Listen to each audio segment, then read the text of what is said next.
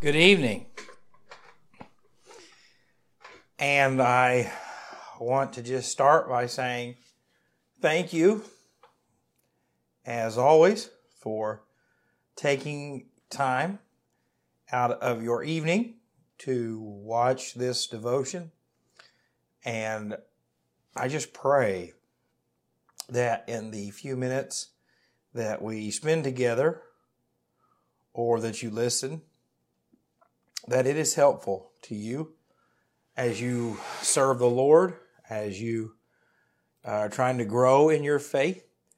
I think all of us probably, if we're honest, have been through highs and lows in our walk with the Lord.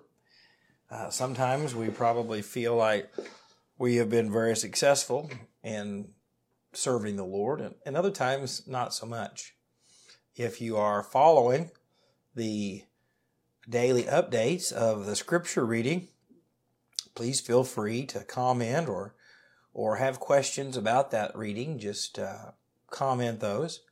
Uh, there is a group that is reading through that together on the Bible app, and uh, if you would tag, I believe it's Betsy Holder, or comment in the section below, somebody will will send you in that direction. Uh, and so it's always uh, encouraging to be studying the Word of God. But I do want to give you a word of encouragement if you get busy and you find yourself a day or two behind. Uh, don't give up. Just keep uh, plugging right along. Uh, some there'll be chapters where you'll be able to read more than you are asked to, and you'll catch up. And even if you don't get caught up, um, studying the Word of God is always profitable. It always accomplishes something. And so don't give up if you're in today 12 and you're only on day 7 or something like that. Uh, just keep studying the Word of God. Keep being thankful. And God, God will honor that. So last night we started this discussion about talking to people we love, trying to help people, and how do we start with that foundation? And that foundation was with facts, with what we know, what we've heard, and not just making false accusations. And we talked about how many times things don't go the way that we intend for them to. We try to do what's right, and yet it blows back in our face. We try to help someone, and they don't take it as help. All of us are guilty of that. All of us have been there. But tonight, I want to show you Last night we looked at facts, but tonight I wanted to show you how even when our intentions are best or they are focused, that we can still get things wrong. And so I just want to point out some verses tonight that Elihu uses, but are not correct. He doesn't quite get what Job said. And a partial truth, even if it is meant well, is a lie. And so tonight I want to show you what it says here. In verses 6, it says, Should I lie concerning my right?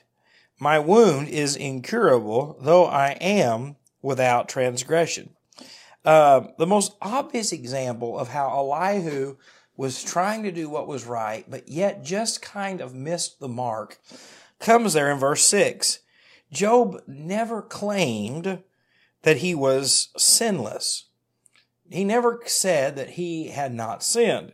If you read in chapter 7, verse 21, or in chapter 13, verse 26, Job admits that he is a sinner. And so Elihu is not wrong in what he's trying to accomplish, but he only has some of the facts, or he has misinterpreted what Job had said. And how many arguments and disagreements and conflicts have we entered into because we've misunderstood something? Or because we've been told something that wasn't quite true? And so tonight I want to encourage you as you're trying to reach your loved ones for Jesus if you're trying to encourage people that are hurting, and I, think that's one thing that I have noticed as a pastor is there are so many hurting people. There are people hurting in their marriages. There are people hurting through loss. There are people hurting through fear and anxieties. And God wants us to love people through those difficulties. God wants us to be there with people. He wants us to lock arms with people. There are people that are living lives that don't know Jesus, that are hopeless, but yet God can give them hope. And so you and I have an option. We can quit and be so terrified to make a mistake that we don't try, or we can just be careful. And so Elijah, Elihu here, um, does actually get it just a little bit wrong. Uh, Elihu also didn't know that in chapters 1, verse 8, and 2, verse uh, 3, that God had actually said Job was innocent.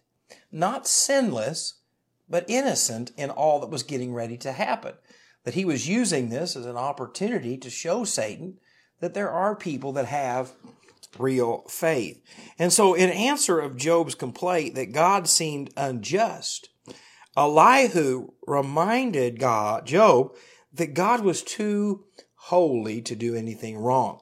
And so I think this is very important because Elihu not only speaks to Job, but he also speaks about God. And most of the time when we try to help people, we want to talk about them and what they should do and how they should change and how they should be fixed. But many times what people need is not self help, it's to know who God is. And so um, Elihu just says some things. So in verse 10, he talks about how God is holy. He does not make mistakes. He does not sin. In verse 11 and 12, that he is just, that he is fair in his dealing with people. In verse 13 and 14, he talks about how God is powerful. In verse 17 and 18, that he is just. Verse 19 and 20, that he is impartial, that he shows no favoritism. In verse 21 and 22, that he knows everything. So he knows what you're going through and how your heart really is. And that he is really the judge over everything. And so tonight I want you to know that many times as Christians and as churches, we think we're the answer to people's problems. And God can use us to help people. But the real hero, the real help, the real person who can change everything for people is Jesus. And so we need to remind them about him. When someone says, well, all Christians are just hypocrites. Yes, there are so many of us that struggle, but Jesus is not a hypocrite. Well, I went to church, but they're all cold and stuck up and snobby. But yes, that's not how Jesus is. Jesus is long suffering. He's compassionate. He's merciful. Well, I, I saw the the pastor, he lost his temper and, and acted like a fool. Yeah, but Jesus isn't like that. Jesus is patient and kind and willing to forgive us over and over again. Or maybe it's politics, right? Well, I can't believe that they support this candidate, or I can't believe they supported that candidate. And that's when you can tell them that we worship the King and our King is the King of Kings and the Lord of Lords. He is holy and perfect. And even when this whole world seems confusing and a mess and difficult and, and hard, our God sits on the throne of heaven and He is not asleep and He is not taking a day off. You see, that's where we have hope. Someone says, well, this world is just so difficult. I, I don't know what our hope is. Well, our hope is heaven, that we're going to a place where there is no sickness, no pain, no death. The former things have passed away. And so you and I don't need to just talk to people, that we need to point people to the Lord. And so tonight I pray that you would not only continue to try to help people, you be careful what you tell them. And when there seems to be any doubt, point them to Jesus. You helping them is not just pointing out their flaws, it is telling them about Jesus. And so, as always, I just want to thank you for watching tonight. I pray that the Lord will bless you and keep you, and that if there's anything I can do for you or your family, please let us know. And so, as always, we're praying for you, and I pray that the Lord will be good to you.